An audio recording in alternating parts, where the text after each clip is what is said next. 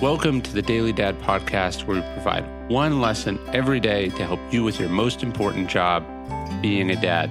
These are lessons inspired by ancient philosophy, by practical wisdom, and insights from dads all over the world. Thank you for listening, and we hope this helps.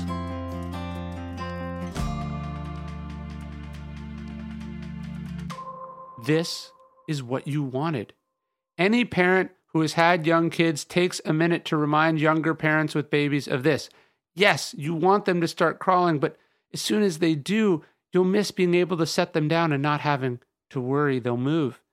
And the funny thing is, the, the more you think about it, pretty much all phases of parenting are some version of this. You just want some peace and quiet from the same kid that you just spent all this time trying to teach their first words to.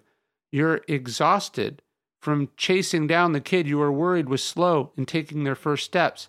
You're cleaning off the walls drawn by the kid you wanted to be left handed, just like you, the one you bought the special pencil grip for.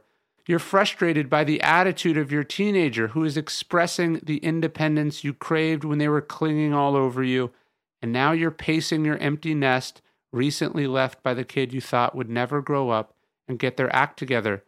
We have to understand that what we want as parents is paradoxical. We want things to be easy, and yet we know that all the good developments will be hard. We have to anticipate there's going to be pain in all the phases of this job we signed up for.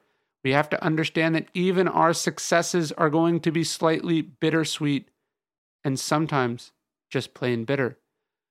When we get it, we have to remind ourselves this is what I wanted. We have to remember that it's better than the alternative that we'd rather be chasing them than not, being talked back to than not, having them be independent than not. It won't be easy. It will drive us nuts. It will sometimes break our heart.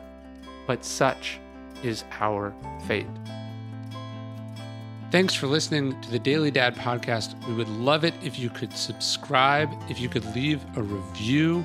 That really helps us, especially on iTunes. And then, of course, send this to a friend, another dad you know, wife, your husband, whatever it is, spread the word. We really appreciate it. Thanks.